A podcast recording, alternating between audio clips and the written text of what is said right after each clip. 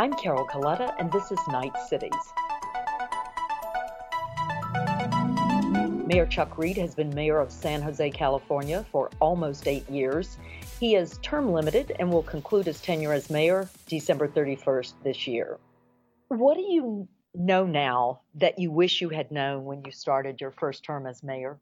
It would have been helpful to know just how bad uh, the fiscal situation was going to get during the uh, middle of my terms with the crash of 2008 you know, we had huge impacts uh, on governments around the country. And it would have been nice to be able to prepare for that a little in advance. And we had skyrocketing costs, and uh, revenues started to uh, to go down, and that combination was brutal uh, on the city. And it would have been nice to have a little more prep time. Yeah. How were you able to adjust to that? Well, we had some very tough measures that we had to, to take because we were facing uh, service delivery insolvency.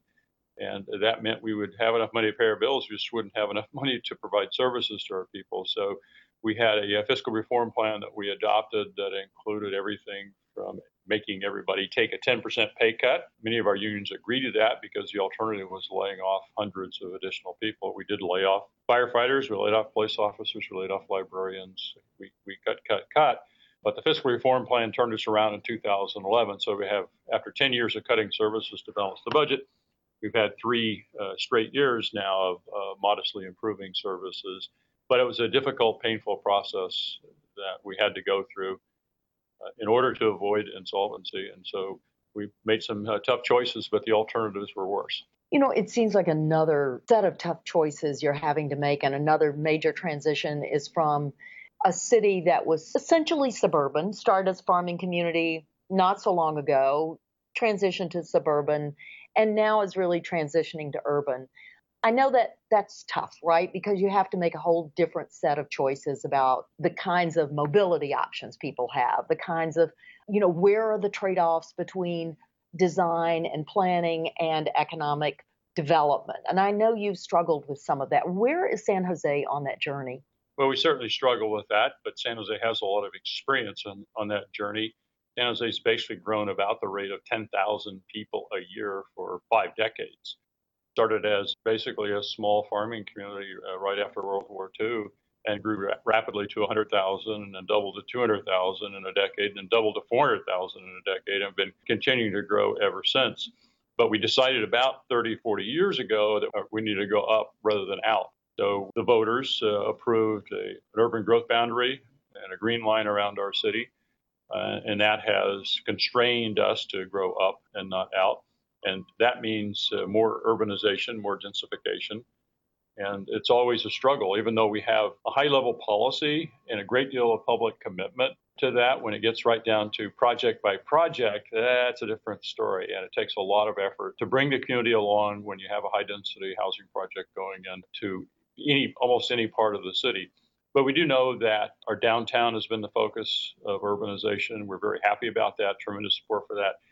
That's rarely an issue. The issue is as we densify along our transportation corridors, uh, some of those uh, are in suburban areas. And so we have issues with that. But you have to work the community and you have to bring people along.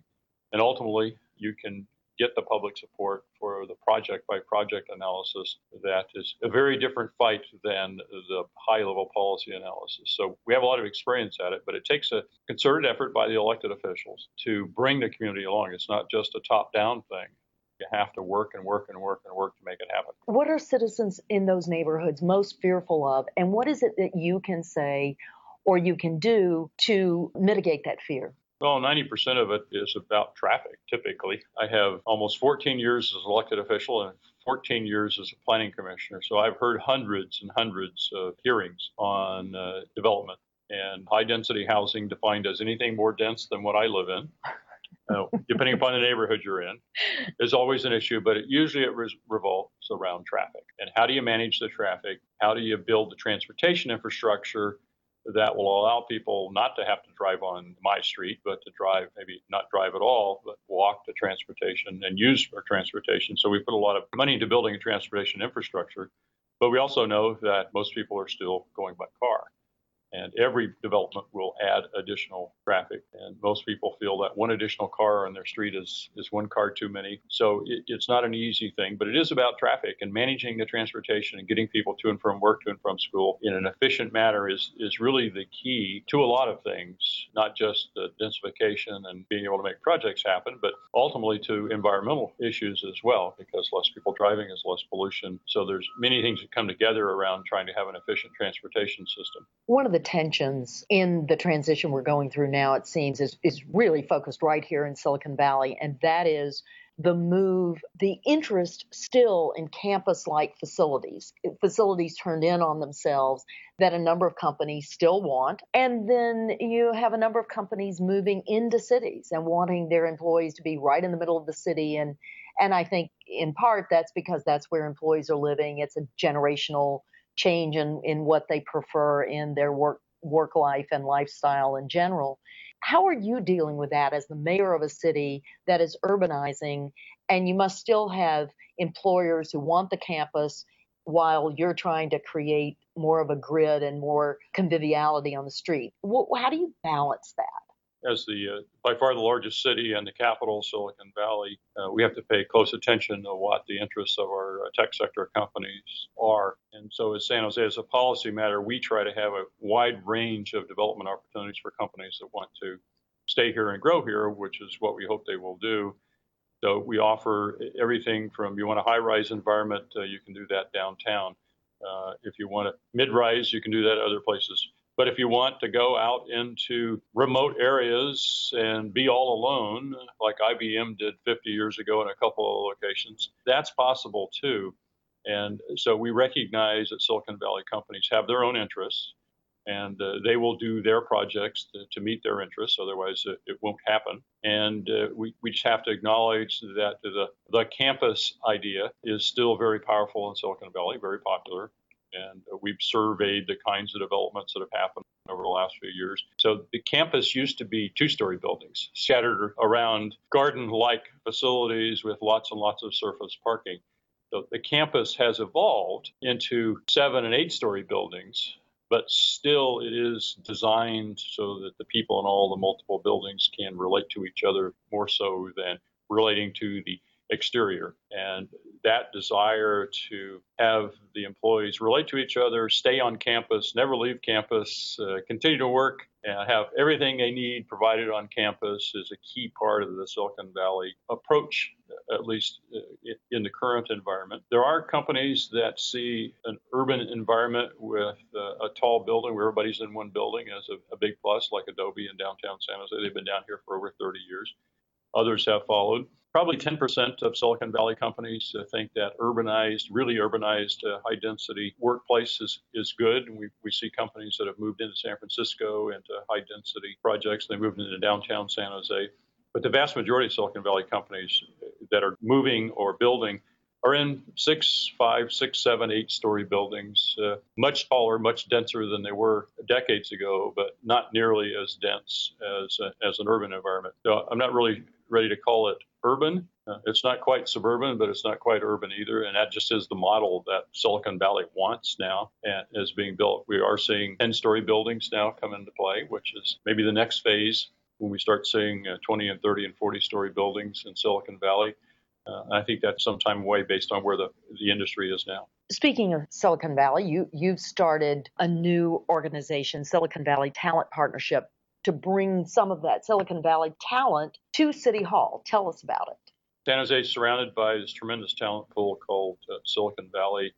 And while we have a lot of talented and innovative people working for the city of San Jose, we've had to cut a lot of capacity to take on new projects and do new things over a decade of service cuts to balance the budget. We lack the capacity to do everything that we would like to do and yet we're surrounded by this tremendous talent pool. So as we engage with Silicon Valley companies and their employees to do things like a school makeover or a park makeover or come up with things was uh, to me was wow, I wonder if I could get these people to put those PhDs to work doing something besides picking up litter.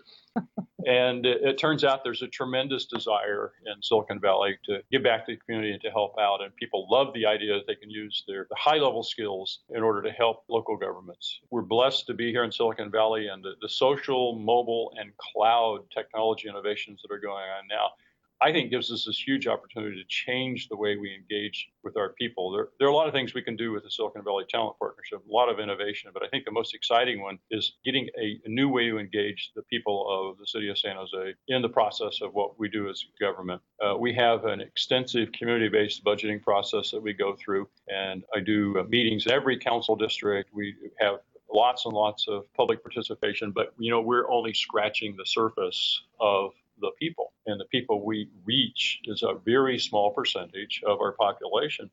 And if we can use cloud social and, and mobile media to vastly expand the people that we can reach and the people that get engaged, that would be huge for us. And I think that's the real opportunity with the Silicon Valley Talent Partnership is to reach out, find the talent in Silicon Valley that's ready, able, and willing to help, and there's a lot of it, and put it to work to change the way we engage with our community. So that's a very exciting part of what we're doing. Do you think if the city had not gone through that financial dislocation, that upheaval that you spoke about earlier, that you would be doing the Silicon Valley Talent Partnership?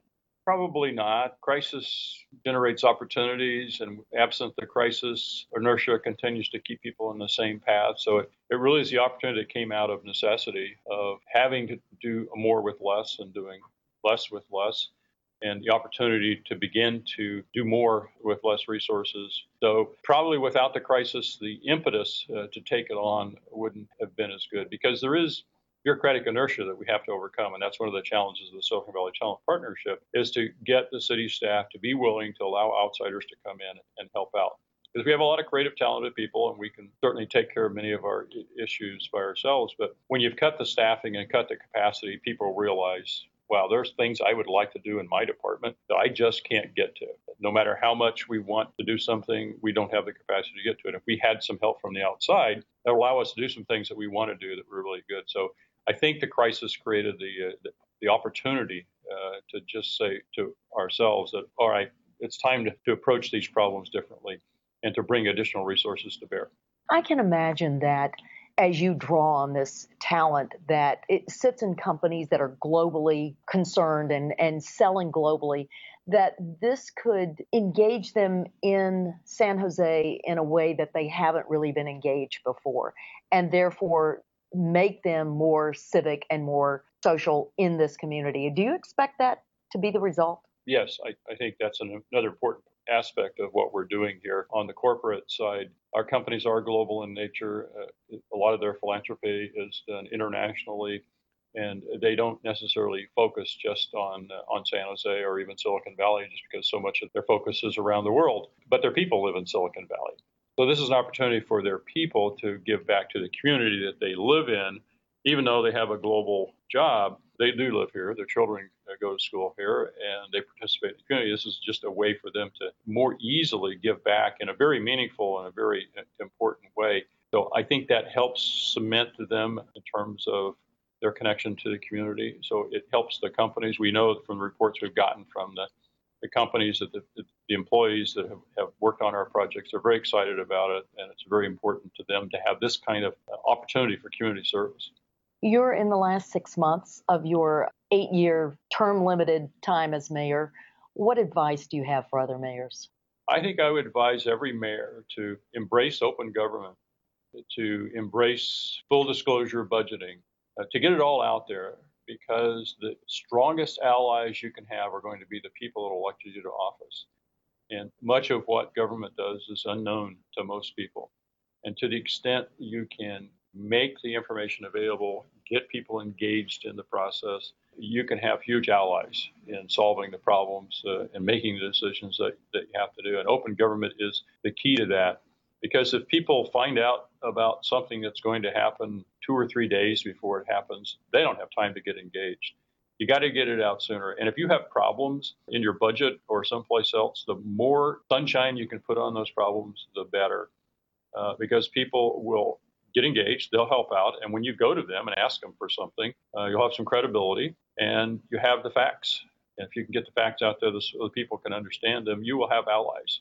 And there are a lot of people going to the polls in the next few months to elect mayors. What advice would you give to people casting a ballot for mayor? What is it they should look for? What's the checklist that says this is the mayor who will lead our city, you know, in this time that is so challenging? I think it's important to have people that are honest and have integrity. I would advise people to try to elect people who won't kick the can down the road. Uh, because that has been unfortunately the path of least resistance in many, many communities. And so the problems get bigger, the unfunded liabilities grow, and they grow and they grow. And then suddenly you find yourself in a position where you have almost no alternatives. And bankruptcy is uh, basically the only way out. And that's a horrible place to be in. But if I had wanted to, I probably could have sidestepped uh, many of the fiscal issues that we had to take on and just kick them into the next administration. You can do that for a while, but there's huge risk at that. And just kicking a can down the road, administration after administration, means that someday you will be in horrible circumstances as we see cities around the, the country and states around the country. Just because you keep kicking the can down the road, that can gets bigger. it doesn't go away. It just gets bigger and harder and harder to kick, and eventually it will it will hurt your city. Mayor Reed, thanks for being our guest on Knight Cities. Happy to do it. Mayor Chuck Reed is mayor of San Jose, California. You've been listening to Knight Cities, a production of the John S. and James L. Knight Foundation. Follow us on Twitter at hashtag Knight Cities. I'm Carol Coletta.